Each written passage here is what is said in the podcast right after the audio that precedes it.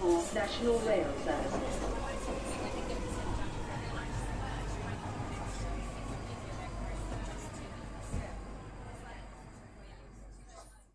Bine te-am regăsit în stația Londra. Eu sunt Manuel Cheța de la manuelcheța.ro și tu asculti podcastul Un Român în Londra.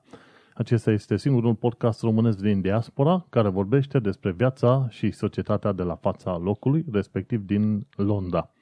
Bineînțeles, nu discut numai despre viața din Londra, ci și despre obiceiurile britanicilor, despre diverse reguli din Marea Britanie și despre diverse comparații între România și Marea Britanie la nivel de societate, cultură și așa mai departe. De data aceasta suntem la episodul aniversar 50, unde discutăm despre Alba Neagră pe London Bridge, cum să faci un CV numai bun pentru UK și de ce Londra este periculoasă.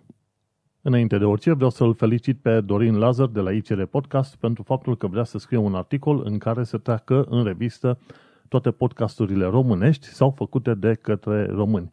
Din comentariile la statusul lui de Facebook am văzut că ar fi undeva la vreo 20-30 de asemenea podcasturi, ceea ce este un lucru bun. Să nu uităm că podcasturile sunt o chestie total nouă pentru România sau pentru români în genere și chiar și 30 de podcasturi sunt extrem de puțin pentru o populație de vreo 20 de milioane de oameni. Nu-i nimic, unul din aceia 30 sunt bineînțeles eu și afli o tonă de lucruri despre societatea și cultura din UK, știri și bineînțeles o mulțime de informații utile. Desigur, eu sunt total neamuzant și total inutil, așa cum a fost comentariul unuia din statusul respectiv, însă, bineînțeles, adevărul este că fiecare are părerea lui și fiecare este, cum să zic, îndreptățit să-și o expună, să-și o susțină și așa mai departe. Desigur, pentru unii eu nu reprezint niciun fel de entertainment, pentru alții reprezint poate puțin sau ceva mai multe informații. Important este că am o zicală foarte bună care ține extrem de mult de români. Dacă pui doi români într-o cameră, în scurt timp vei descoperi că cei doi români vor face 5 grupuri diferite de Facebook, fiecare grup în sine arătând cât de mult iubește România, vor face 3 site-uri diferite, 5 campanii și încă vreo 7 canale de YouTube și podcasturi prin care, bineînțeles, fiecare se spune cât este el de mare iubitor de țară și popor și patriot și așa mai departe. Așadar, fiecare este îndreptățit la părerea lui și nu știu dacă scopul principal al acestui podcast este să fiu entertaining, în schimb, prefer să fiu informativ și uneori, hai să zicem, puțin umoristic.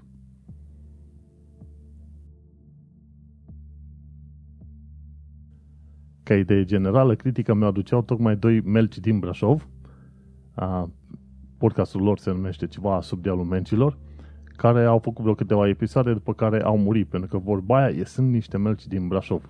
Cu ocazia asta îi invit să reînceapă podcastul respectiv și poate am să citesc și poate am să-mi dau seama că ei sunt ceva mai amuzanți decât mine, ceea ce nu e adevărat, dar în fine, să vedem melcii cum se mișcă în viitor și apoi să mai critice pe alții. De data aceasta suntem la episodul numărul 50, un lucru destul de îmbucurător, ca să zic așa, primul episod fiind creat și publicat pe 17 septembrie 2016. Avem deja un an și jumătate, bineînțeles, cu pauze. Câteodată am făcut podcastul o dată pe lună, alte ori am ținut o pauză de vreo 2-3 luni în ceea ce privește podcastul și am ajuns de data aceasta la 50 de episoade în care am discutat despre o mulțime de lucruri ce țin de Londra și de viața în UK și, bineînțeles, și de viața de imigrant și așa mai departe. O să descoperi, dacă urmărești toate filmele de la bun început, că ai putea să scrii articole lungi și poate chiar o carte mai mică numită Ghidul imigrantului în Marea Britanie și așa mai departe, din care să prezinți o mulțime de informații extrem de utile pentru cei care sunt interesați să se mute într-o țară nouă, nu neapărat în UK. Așadar, felicitări ascultătorilor că au reușit să suporte, să mă asculte timp de 50 de episoade. Bineînțeles, unul dintre ascultători sunt eu, un altul vreo 2-3 prieteni cunoscuți, în principiu sunt cam vreo 9 ascultători fideli, aici și le mulțumesc că au fost alături de mine cam de la primele câteva episoade. Bravo lor și vom continua să ne mai auzim poate până la episodul 105, 100, 150 și așa mai departe.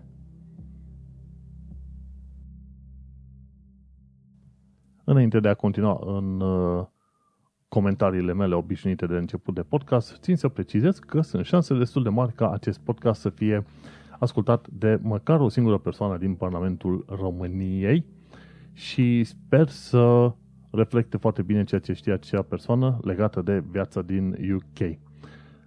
Și așa, haideți să continuăm cu ceea ce ne interesează. Prima oară, anunțuri de utilitate publică. Ambasada României în Regatul Unit al Marii Britanii și Irlanda de Nord, nu știu, trebuia să aibă un nume ceva mai scurt. Ambasada României ne informează că sunt evenimente de informare pe tema drepturilor cetățenilor în UE în context Brexit și e sesiune gratuită de informare în York, marți pe 12 iunie, practic a fost astăzi, după aia mai o altă sesiune pe 21 iunie în Lincolnshire, acum depinde, dacă citești cum te învăța la școală, ai citi Lincolnshire, dar de fapt pentru UK este Lincolnshire. Pe 21 iunie, joi, între 2 și 6, la Community Links, pe 8 Church Lane, Seaford, NG3470F, ale codul. Linkurile astea o să le pun acolo și o să poți să citești pe îndelete ce spune Ambasada României. Am fost la un asemenea eveniment de informare în legătură cu Brexit-ul, am cunoscut oameni, am văzut cam la ce ne putem aștepta, respectiv aceeași apă și un pământ până una alta, până nu vedem ceva scris direct pe site-ul guvernului cu niște decizii bine puse la punct, multe lucruri vor rămâne în coadă de mâță. Oricum, link-ul va fi în show notes. Mergem mai departe și de la My Romania Community, în caz că nu știi de grupul ăsta, este un grup în care te-ai putea duce să lași diverse anunțuri în legătură cu, ce știu, o afacere dacă ai făcut-o în Marea Britanie.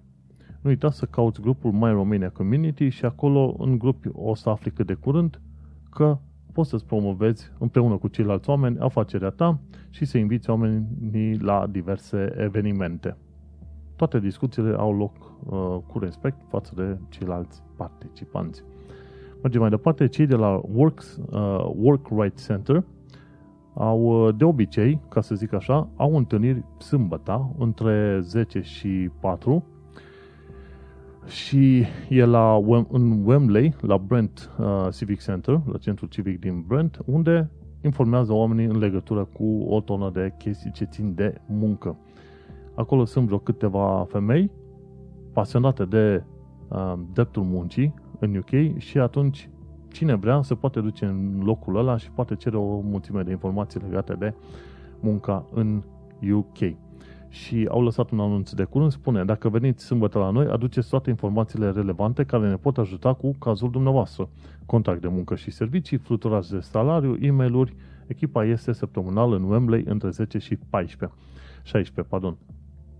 Așadar, dacă totuși te duci la cei de la Work Right Center, nu uita să te duci și cu actele pregătite ca să îți poată da sfaturile din ce în ce mai cât mai bune. Și e foarte fain că există un asemenea grup. Din ce am înțeles, eu reușesc să ajute undeva 100-150 de oameni pe an. Este bine. Părerea mea este că dacă prin activitățile tale de voluntar reușești să ajuți un singur om într-o anumită problemă, deja faci un lucru enorm pentru societate. Așa că felicitări celor de la Work Rights Center. Mergem mai departe. Informații în UK by Marius Simionică. Este un grup, de fapt este o pagină, care se ocupă cu informarea cetățenilor care stau în UK. De obicei, ți se dau sfaturi legate de tot felul de acte pe care trebuie să le faci. Mai nou, ei au început să facă ei fiind el, Marius Simionică, o serie de, să zicem, campanii de strângere de fonduri prin care să ajute copiii din România. Mai nou era vorba de un copil care a avut un accident la ochiul stâng și trebuie să treacă prin niște operații și a strâns o serie de bani ca să meargă în România să-l ajute. Dănuț îl cheamă și se pare că e o problemă cu autoritățile din România. Nu-i surpriză mare acolo, că în principiu dacă ai boli diverse în România, nu te poți lăsa pe mâna statului. Și uite că intervine Marius Simionică și spune: vom merge mai departe și vom susține familia lui Dănuț în lupta cu sistemul și autoritățile. Zilele astea, avocata familiei va înainta dosarul în instanță pentru a se face dreptate și pentru a nu mai exista riscul ca alți copii să aibă asemenea accidente, doar pentru că autorităților nu le pasă și când sunt atenționați de pericole existente, tratează totul și pe toți cu dispreț. Da, ceea ce ziceam eu de curând, adevărul este că autoritățile din România tratează pe toată lumea cu un dispreț din ala de trecut în cărțile epice. Mergem mai departe, de la O Carte pentru Diaspora aflăm că a avut deja loc întâlnirea cu scriitoarea asta, că nu găsisem la un moment dat, Simona Antonescu, cu Simona Antonescu. De obicei, la întâlnirile astea vin niște oameni, întâlnesc autorul, îi pun câteva întrebări, află istoria autorului și ce și de ce a spus un anumit lucru într-o carte sau în alta, de fapt, care a fost raționamentul din spatele creierii anumitor cărți, pentru că sunt situații în care citești o carte și nu o înțelegi complet și atunci autorul îți prezintă anumite idei. Foarte frumos, cei de la O Carte pentru Diaspora au pus câteva imagini de la eveniment și din imagini văd că au venit destul de mulți oameni. Bine, destul de mulți oameni. Dacă e să te uiți bine, raportul femei versus bărbați interesați așa de cărți este 7-1, ceva de genul ăsta. 1, 2, 3, 4 bărbați, restul femei, încă vreo 20 și ceva.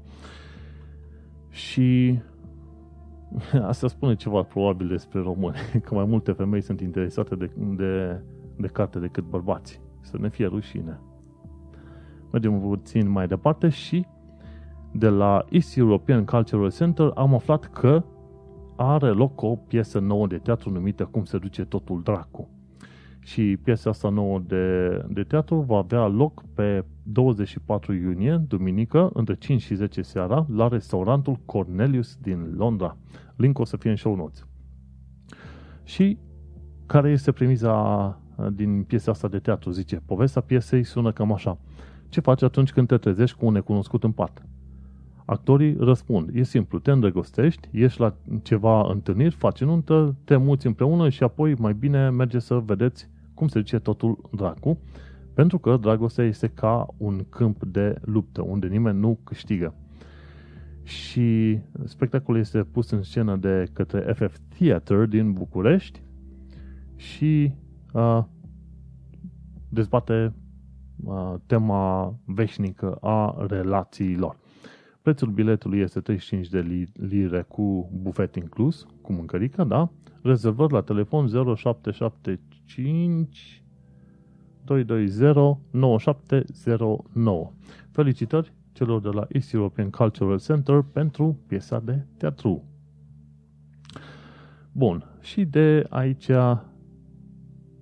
mergem mai departe la celelalte subiecte după ce am terminat cu anunțurile de interes public.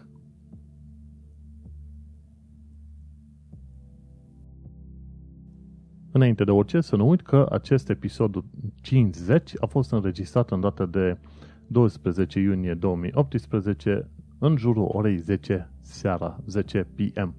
Și ajungem la primul subiect în titlu, Alba Neagră pe London Bridge.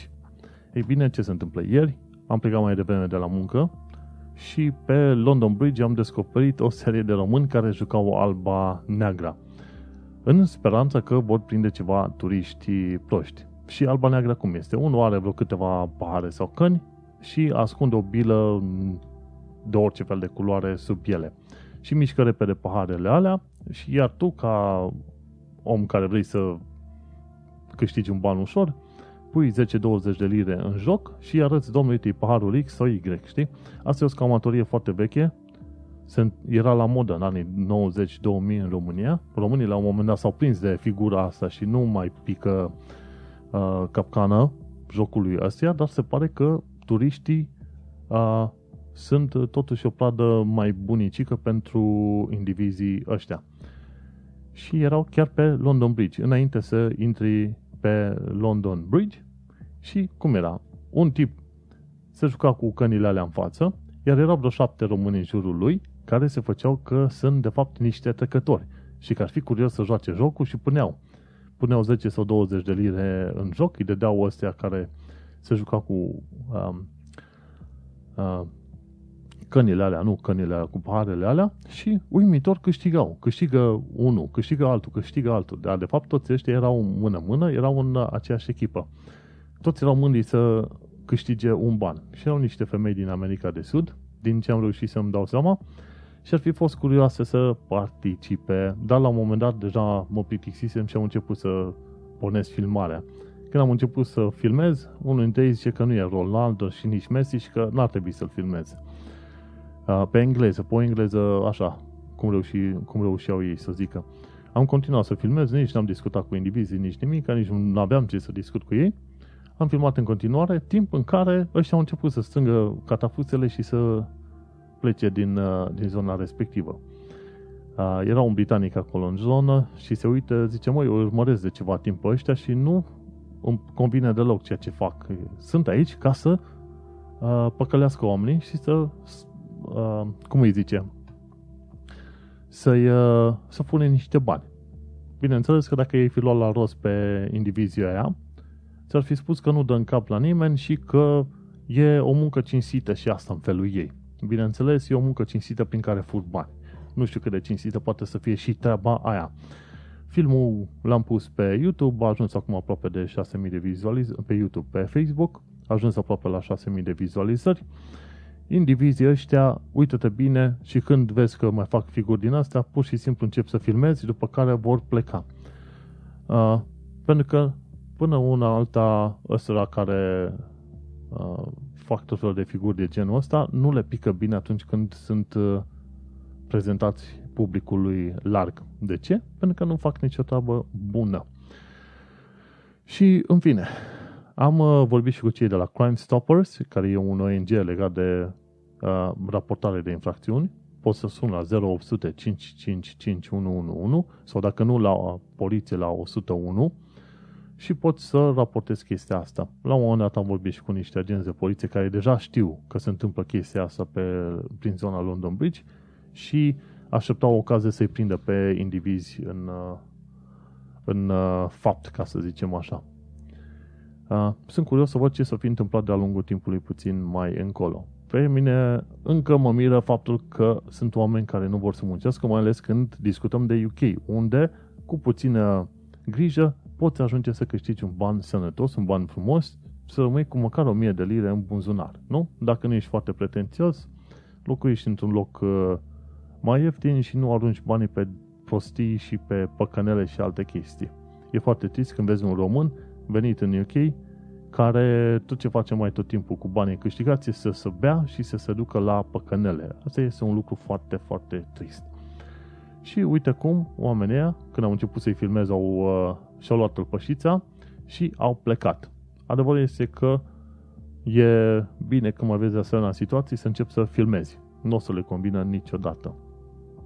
Am scris și un articol pe seama asta, România alba neagră pe London Bridge în Londra. Adevărul e că nu mă așteptam să văd așa ceva. Cred că este o practică extrem de veche și uitată deja. Dar uite că unii încă o țin în viață, pentru că munca este mult prea dificilă pentru indivizii ăia. Curios lucru, filmarea mea de pe Facebook a fost dată pe grupul ăla Joburi în UK și oamenii au început să zică nu, de ce fac aia șarlatania asta pe London Bridge, ci de ce s-a trezit unul ca mine să filmeze pe aia, că vorba aia, dacă filmez și dau public, creez o imagine proastă României. Și practic, din punctul lor de vedere, eram antipatriotic dacă am filmat și am dat public asemenea lucruri. Și este foarte interesant pentru că asta este atitudinea generală a românului. Dacă o femeie este bătută acasă de bărbatul, iar nu are voie să se ducă în public să se plângă de treaba asta. De ce? Pentru că creează un nume rău românului. Nu ești patriot dacă scoți la iveală niște mizerii care se întâmplă.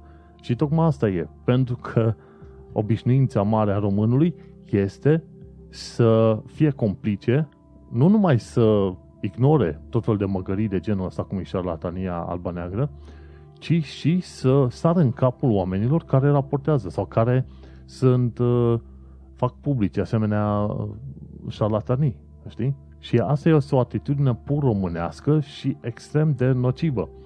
Nu te mai poți întreba de ce nu poți să faci lucruri bune în țară când ajungi să descoperi indivizi de ăștia care te numesc că ești antipatriot dacă scoți la iveală măgările care se întâmplă în România. Ei, tocmai asta e chestia. Că dacă tu ții secrete, tu practic în felul ăsta devii părtaș. Și probabil individul ăla, eu o fi fost prieten cu ăștia, azi n-am nicio idee. Dar este o atitudine generală. Primul lucru la care s-au gândit indivizii pe grupul ăla a fost, ăsta vrea să se dea perfect. Sincer, nu mă duc să joc alba neagră, nu mă duc să fur bani de la oameni. Și asta ar trebui să fie un lucru pozitiv, nu să te uiți la om și să zici că se dea perfect, ci să fie un lucru pozitiv. Ăla nu s-a dus să fure, nu s-a dus să facă măgării. Așa că ar trebui să apreciezi treaba asta, nu să sari în cap omului, pentru că scoate la iveală tot felul de măgării care se întâmplă. Și aș prefera să văd atitudini ca a mea, mai multe, și să nu vină oamenii să mă critice iurea, cum o mai mușcă niște melci din Brașov de fund, ci să te pui și să participi și tu la crearea unei societăți puțin mai bune. Și așa, românii cu alba neagră, sper să nu îi mai văd prin London Bridge, pentru că, dacă nu, am să-i filmez din nou. Și mergem mai departe la un alt subiect interesant al zilei de astăzi, respectiv cel al CV-urilor din UK.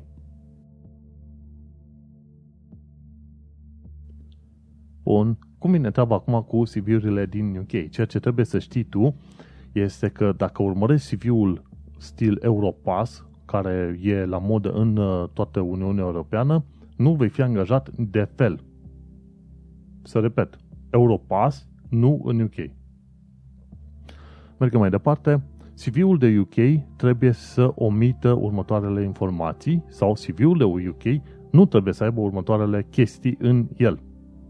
1. Poza. Nu pui poza ta.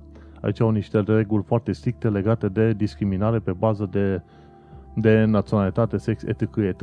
Ok? În CV-ul de UK tu nu pui poza ta, una la mână. A doua, nu pui vârsta sau data nașterii în CV. Asta pentru că ei vor să evite discriminarea pe bază de vârstă și așa mai departe. La fel, nu pui naționalitatea în naționalitate sau prima limbă, limba maternă în CV. Chestiile astea nu se pun. Așadar, facem o mică recapitulare. Nu pui poză, nu pui sexul, nu pui naționalitate, nu pui vârsta într-un CV pe care îl faci pentru UK. Un model de CV o să fie în show notes. În CV-ul respectiv ce vei pune? Un număr de contact, un e-mail de contact, o adresă de UK și vei avea diverse secțiuni. Și secțiunile vor fi în felul următor. Personal overview, o chestie personală despre tine. După aia vei avea experiență profesională, unde vei trece, bineînțeles, chestiile care sunt relevante pentru poziția pe care te duci. Eu m-am dus pe front-end development, adică programare web. Bineînțeles că am discutat numai de chestiile de programare web, nu că pe la vârsta de 13 ani de zile eu spărgeam, 13 ani? Da, cam pe atunci. Eu spărgeam betoane pentru un preot din Sfântul Gheorghe. N-are nicio relevanță în chestiile astea. Și ce mai trebuie să aibă un CV care să te ajute este exemple de muncă, un portofoliu, bineînțeles, și un lucru pe care nu trebuie să-l uiți ever în CV-urile pe care le urci pe tot felul de site-uri din asta de recrutare din UK, cum e Monster, Reeds sau altele de asemenea natură, Jobs UK și alte chestii. Ei bine, ceea ce nu trebuie să uiți este keywords. Trebuie să ai o secțiune numită keywords sau cuvinte cheie în engleză, în care să treci cuvintele cheie legate de meseria pe care te ocupi tu, de care te ocupi tu. La mine am avut HTML5, CSS, SCSS, LESS, jQuery, Ajax, Responsive, JavaScript, bla bla bla. Ei, și pe baza cuvintelor ăstora cheie sunt o serie de algoritmi automați care te vor preselecta în bazele de date ale agențiilor de recrutare. Într-o serie de meserii ce țin de IT, de exemplu, tot felul de contacte cu firmele care te vor angaja se vor face prin agenții de recrutare. Și tocmai de aceea, odată ce urci CV-ul tău, este bine să aibă cuvintele cheie potrivite ca algoritmii automați de selectare să te preselecteze practic în lista cea mai importantă. În legătură cu alte domenii, adică, cine știe, support sau account management sau social media sau ce vrei tu, e bine să te uiți care sunt cuvintele cheie asociate cu domeniul respectiv și să le treci în CV-ul tău, știi? Să nu fie mai mult de vreo 20 de asemenea cuvinte cheie. Și atunci, odată ce ai trecut cuvintele cheie pe acolo, te poți asigura că vei primi o serie de apeluri. Prima oară aveam postat un CV în format UE, știi, ăla Europass. Și era prin 2015, în octombrie, da? Și nu mă apela cam nimeni. La un moment dat, o tanti de la agenție de recrutare mă suna să se vadă curioasă care este treaba și mi-a dat un sfat foarte, foarte util și a zis: schimbă CV-ul și fă-l adaptat pentru UK, pentru că altfel nimeni nu o să te caute. Și l-am schimbat și mai apoi nu trecea zi fără să am 1 sau 2 apeluri telefonice, iar la final, după 2 luni de zile, când aveam și actele făcute și totul, am putut alege între o bancă și o firmă de retail and fashion în care am putut să mă angajez. Și asta pentru că mi-am refăcut CV-ul să fie în format UK și pentru că am avut și cuvintele cheie bine plasate în CV-ul respectiv.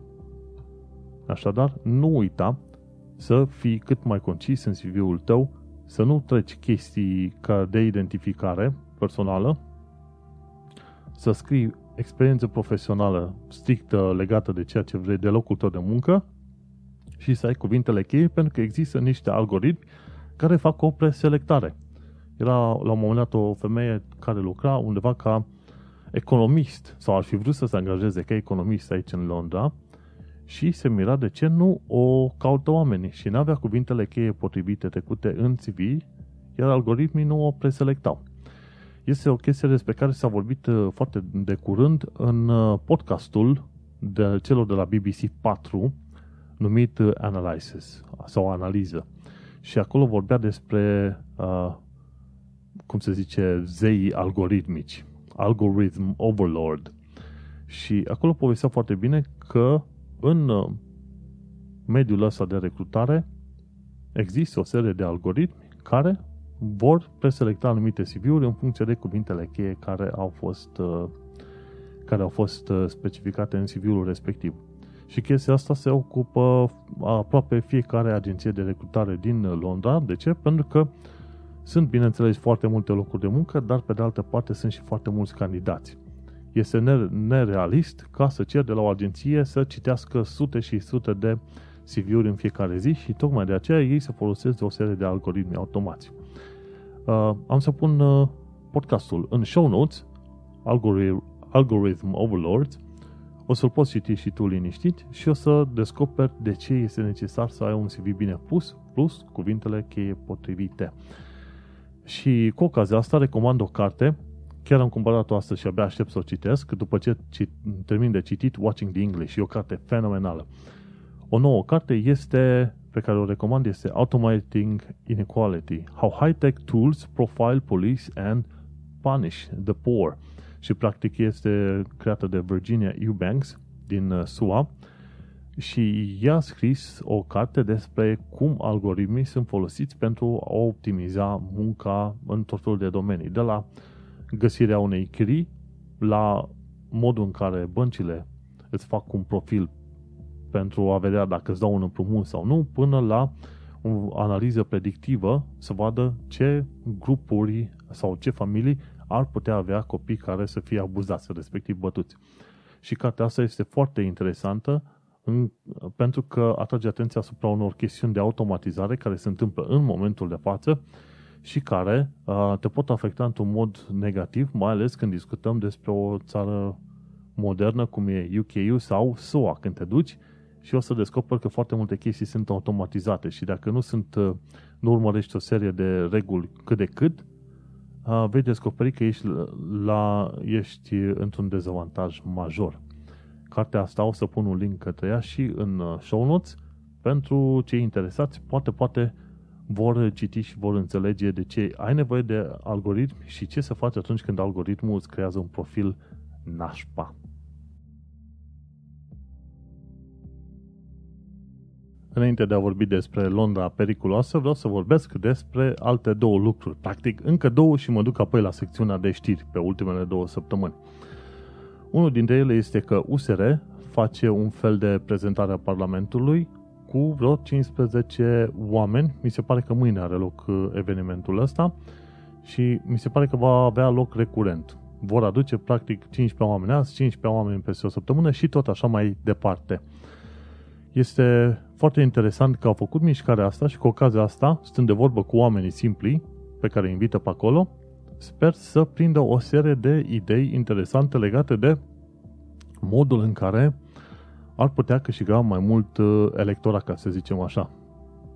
La un moment dat, undeva pe niște grupuri de USR, era discuția că este greu să prinzi marea masă de votanți pentru că trebuie să te cobori la nivelul lor. Și era vorba de o parte de votanți din zona rurală și așa mai departe, știi? Și asta nu e o chestie pe care USR-ul a zis-o în mod oficial, ci erau nici nu erau membri, cred că erau doar niște simpatizanți pe grupul ăla de Facebook pe undeva. Și ziceau că USR-ul trebuie să se coboare la mintea oamenilor ca mai apoi să explice principii etc. Este adevărat. O serie de lucruri despre care se vorbește adesea, respectiv inflație, corupție, etc., sunt lucruri abstracte pentru omul simplu. Dar asta nu înseamnă că tu trebuie să te cobori la mintea omului prost. Da? Pentru că, dacă e să ne uităm biologic vorbind, și omul de la Curuvaci și ăla din bancă, nivelul lui de inteligență este cam tot pe acolo. Diferă ce? Nivelul de educație, diverse priorități pe care le ai în viață, o sumă de cărți pe care le-ai citit și așa mai departe. Așa că atunci când spui că te cobori la mintea prostului sau ceva, este o chestie total greșită. Ceea ce USR trebuie să facă nu este să se coboare la mintea nimănui, ci doar să își croiască discursul pe diverse grupuri țintă. Cu alte cuvinte, atunci când discuți de inflație, probabil este mai bine să discuți despre creșterea prețurilor și să insisti pe chestia. Practic, îți trebuie un limbaj puțin mai simplu și ai avea nevoie de o serie de oameni, cum auzisem eu la un moment dat o critică de curând, că discursurile USR sunt puțin cam sterile. Eu cred în ceea ce zice USR și îi susțin și îi voi susține în continuare, însă discursurile îmi par și mie, într-adevăr, puțin cam prea sterile, fără prea multă viață în ele, știi? Adică hai să aruncăm niște cifre, noi știm că cifrele alea sunt bune și pe baza lor putem acționa, respectiv să nu furăm, să nu stricăm, bla bla, însă nu ajungi la inima omului. Ori voturile se câștigă mai mult cu inima decât cu creierul. Și probabil și acolo ar trebui să mai lucreze puțin USR-ul la modul în care creează un discurs, cum ține un discurs public și efectiv expresiile folosite și așa mai departe. Tocmai de aceea și pe blogul meu, pe manuelcheța.ro, nu o să vezi niște discursuri de alea alambicate, niște articole care folosesc cuvinte extraordinare. Nu, am să folosesc cuvinte destul de simple și folosesc curent cuvinte gen ăsta, aia. De ce? Pentru că asta ajută la trimiterea sau transmiterea unui mesaj acolo unde ai nevoie. Nu un discurs alambicat, complex și așa mai departe. Pentru că atunci când îți creezi imaginea unui grup elitist, care practic este numai pentru cei ăia educați, cu ghimele de rigoare, îți atrage disprețul din partea omului simplu.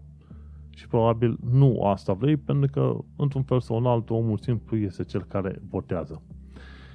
Bun. Și ce vreau să mai discut, al doilea punct, înainte de a discuta de Londra periculoasă, vreau să discut despre Londra modernă și o comparație cu ceea ce vedem la noi în România. De curând am solicitat GP-ului, doctorului de familie, să-mi facă un cont online în sistemul de sănătate al UK. Și cu ocazia asta am primit niște informații de conectare și cu ocazia asta mi-am instalat o aplicație de sănătate în telefon și prin aplicația respectivă pot să-mi fac programări la doctor online, pot să verific ce rețete am primit de-a lungul timpului, din 2015 până acum, pot vedea ce rezultate am avut de-a lungul timpului, documente scanate și așa mai departe, și așa pot să-mi dau seama că sunt într-o lume modernă, atunci când poți să faci o somă de lucruri fără să trebuiască nici măcar să te miști din pat. Ai aplicația în față, în telefon, pac, pac, pac, ai făcut tot felul de lucruri foarte, foarte repede. Un alt lucru ce mi-a plăcut foarte modern aici în UK este faptul că atunci când am schimbat permisul de conducere din română în permis de conducere de UK, am completat formularul acasă, am trimis o scrisoare fizică cu documentele, am primit înapoi, într-o săptămână am avut noul permis de conducere, n-a trebuit să am niciun contact cu vreun funcționar public pe nicăieri. Un alt lucru care îmi place, de exemplu, ai Oyster-ul, ai cardul de călătorii și asta nu este o minune mare. Ai și în Brașov, ai și în București, dar ce mai interesant este că poți face un cont online la tfl.gov.uk, la Transport for London, și în contul ăla tu poți să vezi foarte bine ce călătorie ai făcut, de câte ori ai folosit cardul și așa mai departe. Dacă cineva îți fără cardul, te poți duce repede pe online și să vezi pe unde a călătorit omul respectiv ca să poți să raportezi la poliție.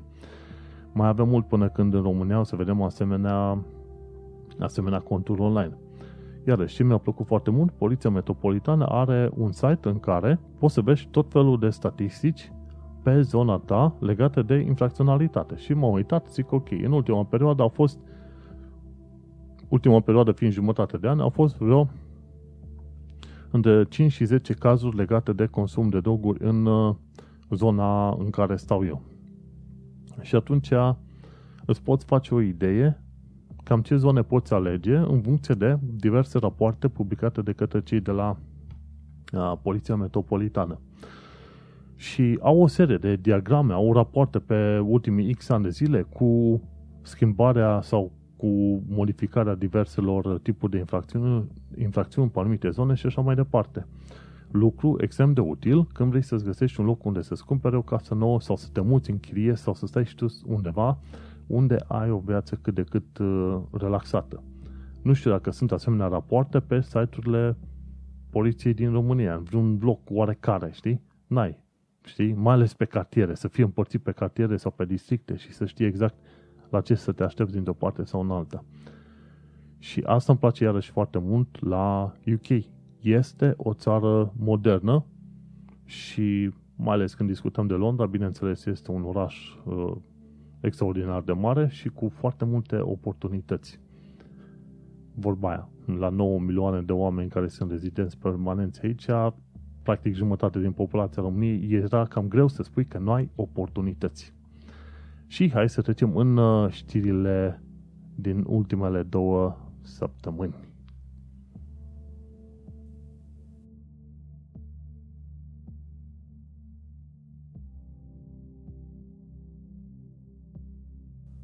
Ca întotdeauna, majoritatea știrilor ce le am eu notate pe aici sunt din Evening Standard, dar o serie de comentarii sunt din ziare cum e Guardian, Telegraph, BBC sau ce mai reușesc să mai citesc și să aflu eu de la oamenii din jur.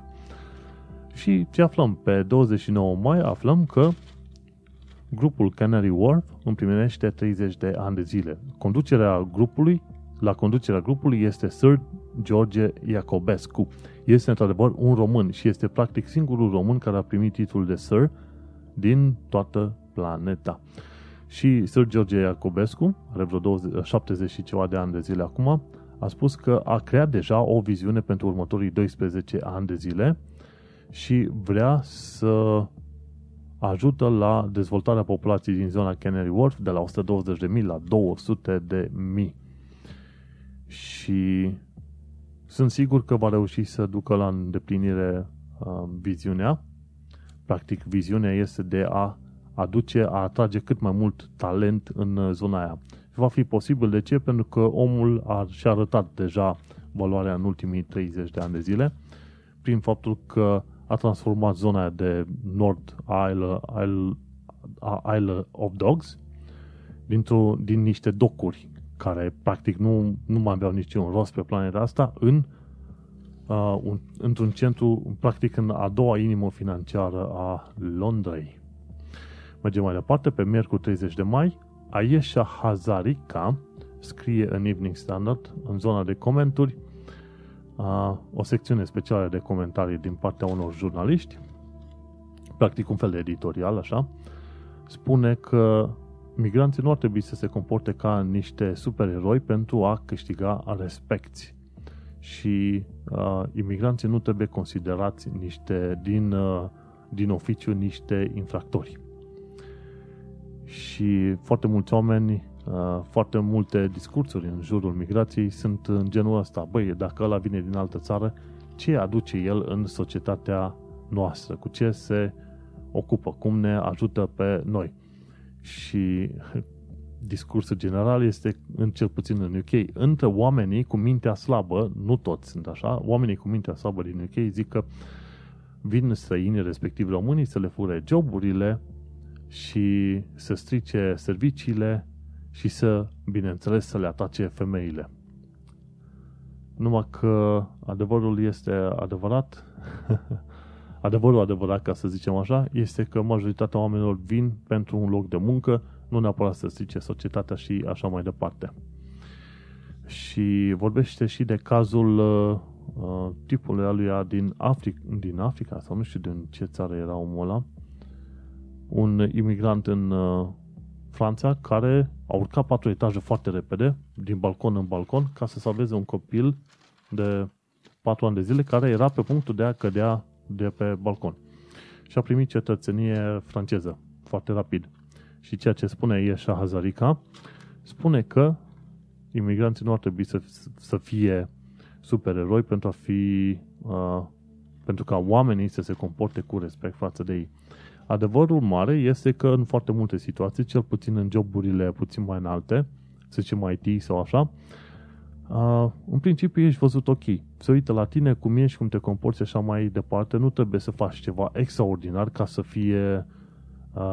fii luat în considerare, ci pur și simplu se uită la munca ta și nu te consideră așa un om rău sau ceva mai departe, știi?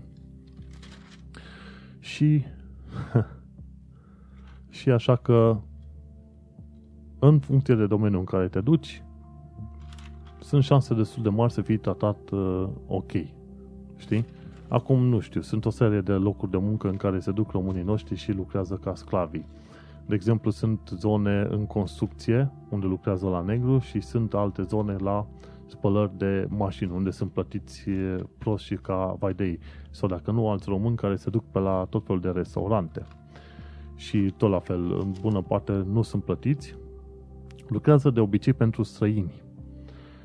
Pentru străini fiind indieni, sirieni, pakistanezi și așa mai departe, care au restaurante și așa ce vrei tu, dar lucrează la negru. Și oamenii ăia nu au o viață prea bună și, bineînțeles, cu ocazia asta n-au nicio imagine prea bună legată de UK. Mergem mai departe. În data de 31 mai 2018, ce aflăm că Poundland a spus că va da în judecată, sau a amenințat că va da în judecată o firmă de cale ferată. De ce? Pentru că GTR, firma de cale ferată, spunea că serviciile lor nu sunt ca ciocolata ieftină de la Poundland.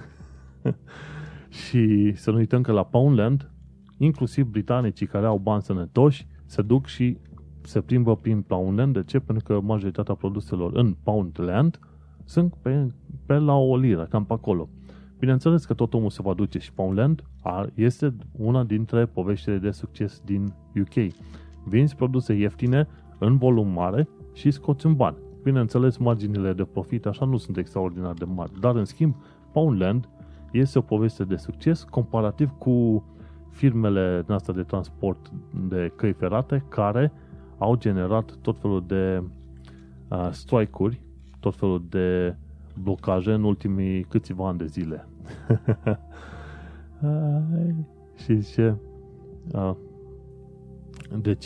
De ce nu merge bine produsul? Și de Thameslink, la un moment dat, a spus ne pare rău, Kevin, era un om s-a plâns pe Twitter că nu merge trenul cum trebuie. Și Thameslink, cei de la Thameslink a spus ne pare rău, ne pare rău că serviciile pe care le oferim noi acum nu sunt de genul Ferrero Rocher, ci mai degrabă de genul Poundland Cooking Chocolate. Și practic ocazia asta, cei de la Thameslink, pardon, nu GTR, cei de la Thameslink dădeau cu piatra în Poundland și n-aveau de ce. Chiar n-aveau de ce. Și eu chiar aș spera să văd Poundland cum dă în judecată Thameslink pentru stricarea imaginii publice. Aș vrea să văd și eu. Bun, mergem mai departe. Tot pe 31 mai ce am descoperit că există o serie de păcate legate de Brexit pe care brexiterii nu ți le explică. Și cică zice că 1. Uniunea Europeană este un cartel protecționist și spune că de fapt tot felul de tarife impuse de către Uniunea Europeană sunt sub 3% mai mici decât tarifele stabilite de de SUA, știi? Și ci că n-ai nevoie de un de o lege comună pentru a avea tratatele astea de comerț liber. Ei bine, se pare că Uniunea Europeană de fapt a demonstrat că avea nevoie de o serie de legi comune pentru a crea un tratat din asta de transfer liber de produse și servicii și așa mai departe. În fine, ideea este că în spatele Brexit-ului au stat niște interese, practic o serie bună de interese din asta, să zicem, naționaliste, care pur și simplu interesul politic a fost să scape de influența și controlul Uniunii Europene. Nici pe departe nu e interesat de intenția sau ce vreau oamenii de rând. Și bineînțeles, referendumul ăla consider că a fost o manipulare mizerabilă. În fine, este treaba lor. N-au vrut să iasă în față politicienii să spună că ei au vrut să scape de Uniunea Europeană, ci s-au ascuns în spatele unui referendum pe care l-au manevrat cum le-a convenit lor. În fine, mergem mai departe. Ce aflăm? Că vine Kevin Hart la O2 Arena între 1 și 3 septembrie. Și se numește The Irresponsible Tour. It's as reckless and brash as ever. Și cine nu știe, Kevin Hart este un comedian american, mic de statură, dar nebunatic rău de tot, pe care, dacă ai timp și chef, n-ar fi rău să te duci la O2 Arena între 1 și 3 septembrie să îl urmărești. Omul este genial. Ce mai aflăm? Tot la O2 Arena, Shakira, pe 11 iunie. Mamă, am venit târziu. A fost Shakira pe 11 iunie. Iunie? Da, iunie la O2 Arena din Londra. Mamă, și-a arătat Shakira. În fine, suntem un sezon de vânzări și trebuie să fiu la muncă. Asta e. Bun. Mergem mai departe pe ziua de vineri, pe 1 iunie, când în România se sărbătoreau zilele copiilor. Copiilor mici, da? Nu copiilor mari. Și ce aflăm? Că practic s-a împlinit un an de zile de la atacul terorist de pe London Bridge și de la Borough Market. Circa 8 oameni au murit, 48 au fost răniți și indivizii, aia 3 teroriști, erau înarmați cu cuțite de 30 și ceva de centimetri fiecare. Și la un moment dat, cei 3 indivizi au fost împușcați de către poliție. Un an de zile de la atacul terorist. Și asta se combină puțin în ideea că Londra este un loc periculos. De ce? Pentru că ai Nu știi niciodată când te poți afla în locul greșit, în trenul greșit și poți exploda sau poți ajunge să fii în mijlocul unui atac terorist. De-aia trebuie să fii foarte atent întotdeauna când ieși în locuri publice, să vezi cam pe unde îți faci tu veacul. Ce aflăm? Că în Hyde Park din Londra sunt tot felul de concerte și evenimente sau foarte interesante în luna lui iulie programate, practic susținută, de către Barclays. Și ce sunt? The Cure, ce mai au? Pink Floyd, Santana, Steve Winwood, Michael Bublé, Paul Simon, Khalid, Bruno Mars, toate în luna lui iulie. Bine, gândește-te că Londra ca suprafață este enormă și atunci ai tot felul de parcuri și tot felul de locuri în care poți merge la evenimente de câte vrei tu. De la teatru până la muzică ușoară, retro, funk, African music, ce vrei tu, de toate găsești. Bun. Ce aflăm? Că în zona Isle of Dogs, pe unde stau eu, va avea loc un referendum în curând legat de construcția de turnuri din asta rezidențiale. Și în principiu diverse asociații din Isle of Dogs vor ca aceste turnuri să nu mai fie construite decât dacă se pregătește infrastructură și utilitățile pe măsură. De ce? Pentru că se pare că, de exemplu, la nivel de canalizare, nu ai avea suficient de mult debit ca să poți să pui un număr nelimitat de blocuri din asta turn, fără a crea niște rețele de racordare pe măsură. Și se pare că în zona Tower Hamlets, Isle of Dogs este doar o parte din Tower Hamlets, Tower Hamlets va ajunge până la o populație de 355.000 până în 2024, da? Și este doar unul dintre cele 32 de districte din Londra, da? Și care practic are mai multă populație decât Brașovul. Și Thames Water a spus că canalizarea nu va putea suporta cantitatea mare de deșeuri generată de tot felul de blocuri rezidențiale nou construite în Isle of Dogs. Da, chiar aș vrea să știu și eu care va fi rezultatul referendumului și care ar fi soluția, știi? Practic, dacă aprobă câte un bloc din ăsta turn nou, trebuie verificat într-adevăr cu cei de la Thames Water și cu utilitățile, dacă e sustenabilă treaba asta. Uite, asta e o chestie la care nu m-am gândit niciodată.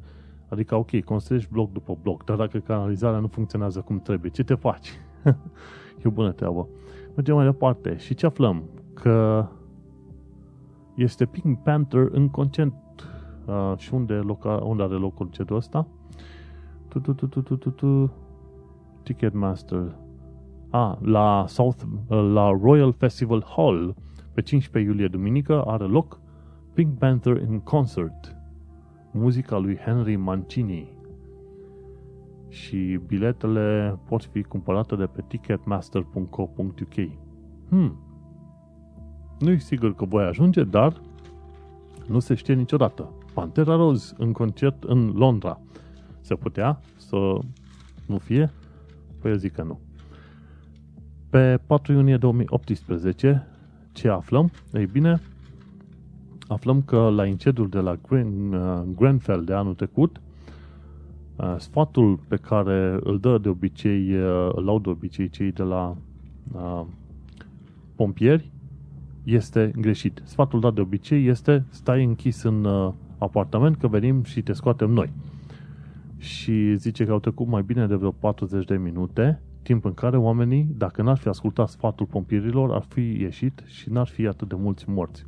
În incendiul de anul trecut au murit 71 de oameni. Da, deci dacă ai foc trebuie să fugi, nu mai stai după ei. Bun, mergem mai departe și ajungem la un punct foarte interesant ce ține într-adevăr de Londra periculoasă și e vorba despre atacurile pe mopede. Nu discutăm de atacurile între ganguri, ci mai sunt târhăriile care au loc pe mopede. Și ce se întâmplă? Ideea e că în zona de nord, est și poate puțin în vest și în centrul Londrei, dacă umbli cu un telefon în mână sau câteodată dacă e seara și femeie singură pe stradă, vine ăștia cu mopedul repede, se fure telefonul, geanta. O femeie la un moment dat s-a pomenit că a primit un pumn în față, a căzut în knockout și e la spital în momentul de față, nu se știe care e situația ei. Situația ei, adică, nu e prea bună. Și, cică, criminalitatea violentă a crescut cu 30% și este vorba de tâlhării, practic, muggings. Acum, când e vorba de tot felul de infracțiuni din asta, sunt niște termeni în engleză pe care n-ar fi rău să-i știi. 1. Stealing, thief, hoți. E o hoție simplă. Ai telefonul pe masă și vine și ți-l fură, știi? Fără un contact direct cu tine. După aia este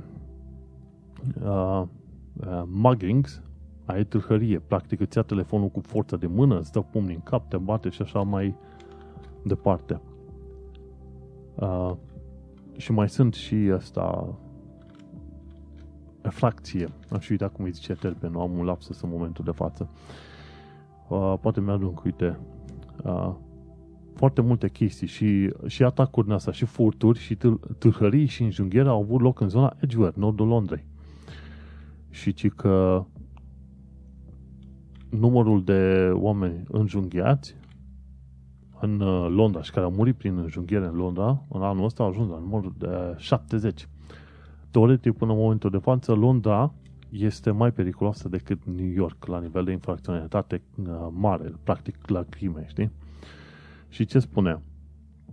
Un număr, în ultimele 12 luni, au avut loc în fiecare zi un număr mediu de 60 de tâlhării pe moped. Știi, vine aia cu moped, pac, îți fură telefonul din mână. Ai tâlhărie. Bun. Și atunci gândește-te, 60 de asemenea tâlhării în fiecare zi în Londra. Acum îți dai seama de ce? Sfatul meu general rămâne, nu umbla cu telefonul în mână. Dacă ești femeie, nu umbla singură seara și nu umbla cu bijuterii și cu chestii scumpe pe tine, pentru că s-ar putea să fii ținta unor asemenea atacuri. Și mai ales că sunt unii, un om a fost omorât pentru că avea un Rolex de $15,000 la mână, 15.000 de lire. Chiar în Greenwich, la nici 2 km de aici, de unde stau eu. Altul a fost înjunghiat pentru că avea un Rolex de 7.000 și așa mai departe. Știi? Și ce mai au ăștia tupeu, unii pe moped, este ziua în amiază mare, bine, la 10 dimineața, să se ducă pe zone cum e Oxford Street, în centrul Londrei, văd buticuri din astea de bijuterii și ziua în amiază mare, cu topoare și cu bâte, se duc să spargă buticurile respective. Uite, cum a fost pe Regent's Street la 10 și 15, acum de curând, când s-au dus să fure de la magazinul Watches of Switzerland de pe Regent's Street pe 10, la ora 10 și 15 de curând. Știi? Deci grijă mare, pentru că infracțiunile de genul ăsta sunt o mulțime și chiar și tu poți să fii victimă când atragi atenția asupra ta cu tot felul de, să zicem, chestiuni mai scumpe, știi? Mergem mai departe, ci că cel mai cool șofer de autobuz din Marea Britanie. E un film care este celebru de acum pe toată planeta.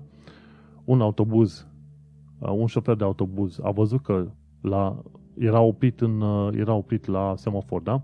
A văzut că un cetățean trecea prin fața autobuzului ca să treacă strada într-o parte în alta și a ținut mâna afară, i-a făcut semnul unui motociclist care venea să încetinească și să oprească pentru că l-ar fi lovit pe pietonul respectiv. După care șoferul adică motociclistul face un fist bump îl salută pe șoferul autobuzului și merge mai departe. Și foarte mulți oameni au numit asta, zice, bă, asta e o chestie pur britanică. Și adevărul este, dacă e să ne uităm, în marea majoritatea lor, britanicii sunt oameni foarte politicoși și vor interveni când ai nevoie de o mână de ajutor. Și e foarte mișto ce a făcut șoferul ăsta de autobuz numit David Allison, de 31 de ani. Felicitări! Și mergem mai departe, pe data de 7 iunie 2018, ce aflăm? Că Scotland Yard a cerut YouTube să scoată de pe rețea o serie de filme de pe YouTube, așa, numite un fel de melodii din astea numite drill rap. În mod normal îi spune că sunt melodii rap care par a fi foarte violente și periculoase, bla bla, care par. Dar de fapt melodiile respective, videoclipurile respective sunt folosite pentru a amenința în mod direct și asemenea videoclipuri preced atacuri asupra gangurilor asta din opoziție, ops, cum zic ăștia, din opoziție. Și în felul ăsta, practic, tot felul de găși din astea de cartier, toți cu figuri de prostănași din aia care îți vine să-i dai pumni în cap, niște lași împuțiți, tot felul de rahați din ăștia, se amenință unii pe alții prin filme de YouTube. Și după aia, când reușesc să se prindă singuri, că n-ar avea curaj să se bată, să zicem, 4 cu 4. Nu! 4 îl urmăresc pe unul când îl prind singur și îl înjunghie. Sau îi dau cu bâta în cap sau ceva de genul ăsta. De-aia și zic că sunt lași. Că dacă îi vedea strânși, bă, 10-10, facem parte în parte, nu vor face. Pentru că, bineînțeles, sunt lași. Dar să nu le spui că se ofensează și după aia plâng la mama și te urmăresc vreo 5-6 la un loc să te înjunghie pentru că cum vrei ca un las să arate că este curajos? Ei bine, își aduce toți prietenii să te bată. Mergem mai departe. Pe 8 iunie, vineri, într-o parte de comentariu din Evening Standard, aflăm care este părerea oamenilor despre Sadiq Khan, primarul Londrei, și noile valuri de criminalitate. Și spune că aproape 50 de oameni au fost înjunghiați, a fost omorât prin înjunghiere în numai anul ăsta. Și sunt lunar 300-400 de înjunghieri în Londra. Nu știu câte asemenea înjunghieri sunt în București, n-am auzit de asemenea cazuri.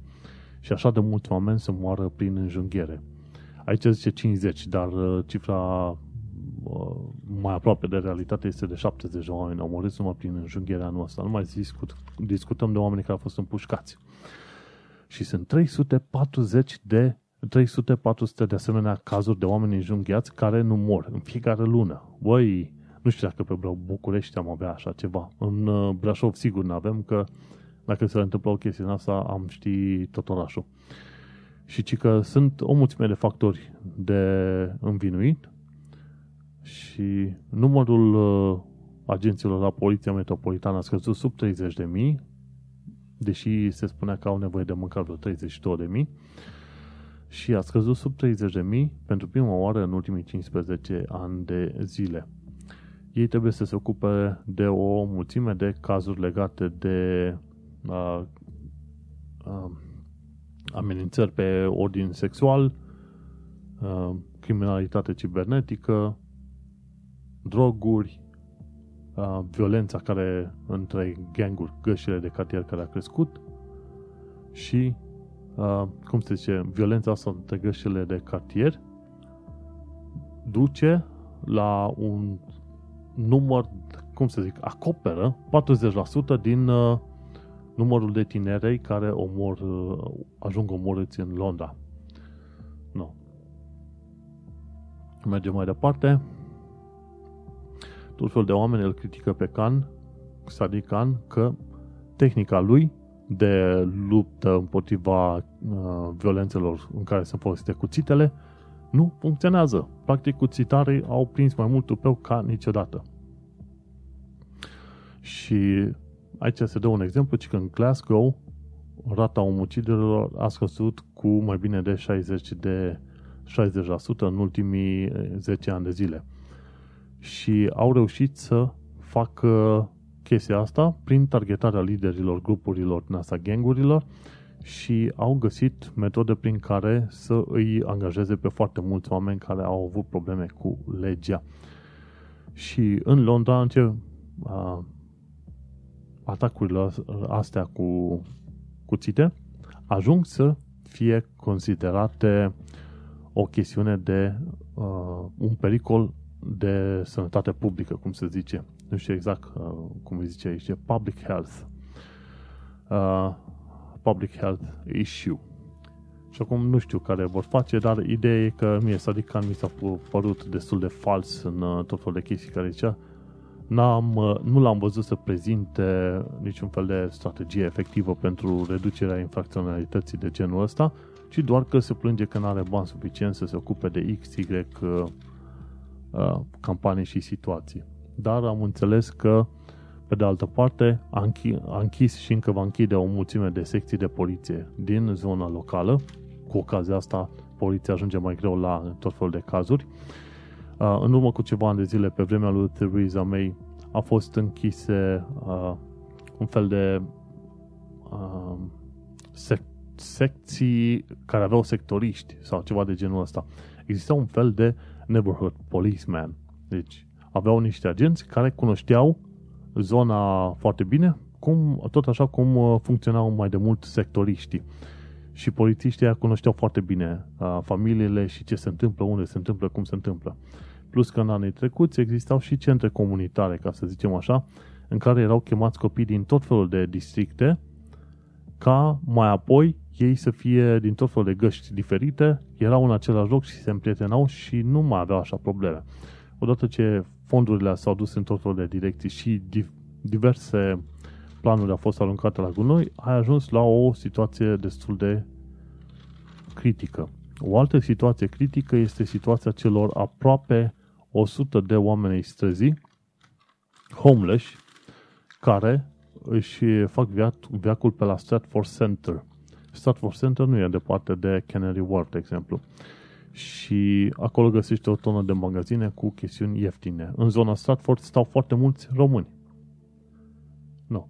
Și se pare că undeva pe la vreo 100 de homeless stau acolo în fiecare seară, în zona Stratford Center.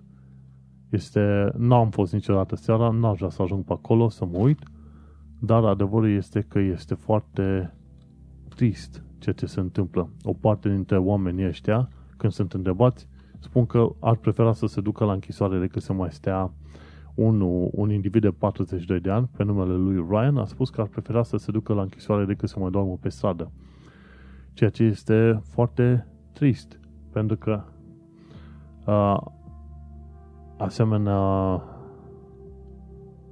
asemenea lucru poate duce la violență, nu? Când omul nu mai vede că are o altă ieșire. Și sunt foarte multe robbings, tâlhării. No, există acum, cum zice, stealing, mugging, robbing. Sunt diverse grade. Stealing, atunci îți fură cineva un lucru fără să aibă un contact cu tine. E telefonul lângă tine, îl fură de lângă tine și că nu ți-ai dat seama. Mugging e când îți ia un lucru, de exemplu cum îți ia telefonul din mână și pe aia fugi, știi, dar fără să te orbească sau ceva. Robbing e acolo unde, într-adevăr, îți primești și niște pumni în cap. Aia e tâlhăria propriu-zisă. Așa, nu găseam termenul ăla, știi? Stealing, mugging, robbing. Și așa. Și revenind la oamenii străzii, este considerat om al străzii, om care n-are unde locui, care doarme pe stradă sau care chiar doarme pe la niște prieteni. E o tantie Lorraine Tabone, care a creat grupul Lola's Homeless Group în 2015, spunea că inițial văzuse pe acolo oameni din Europa de Est, practic probabil români și bulgari. Și că o bună parte erau din Europa de Est, oamenii străzi în zona respectivă. După care, acum au început să fie foarte mulți din Londra, oamenii străzi. Și la fel ajungi la un teoretic al paradox, domne, de unde ai atât de mulți oamenii străzi în a 5-a țară din lume ca putere, foarte bogată și continuăm discursul bla bla bla bla.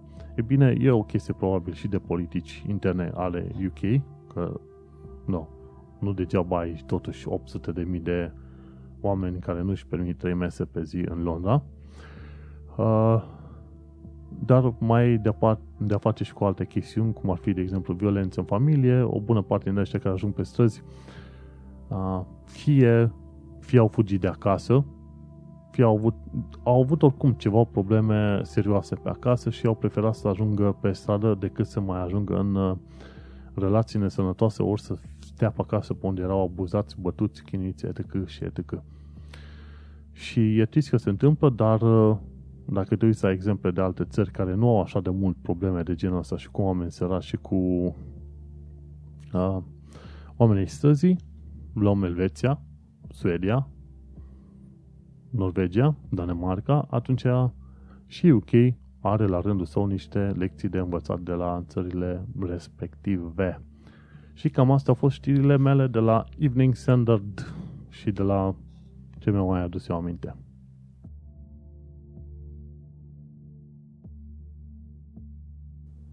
Și cu ocazia asta am încheiat episodul numărul 50, episod istoric, unde am vorbit despre Alba Neagră pe London Bridge, cum să faci un CV UK un CV foarte bun pentru UK și de ce Londra este periculoasă în momentul de față.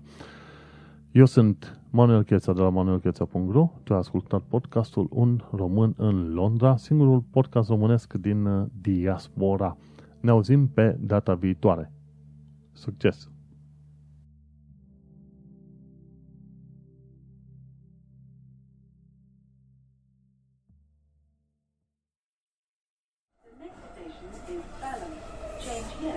National Rail Service.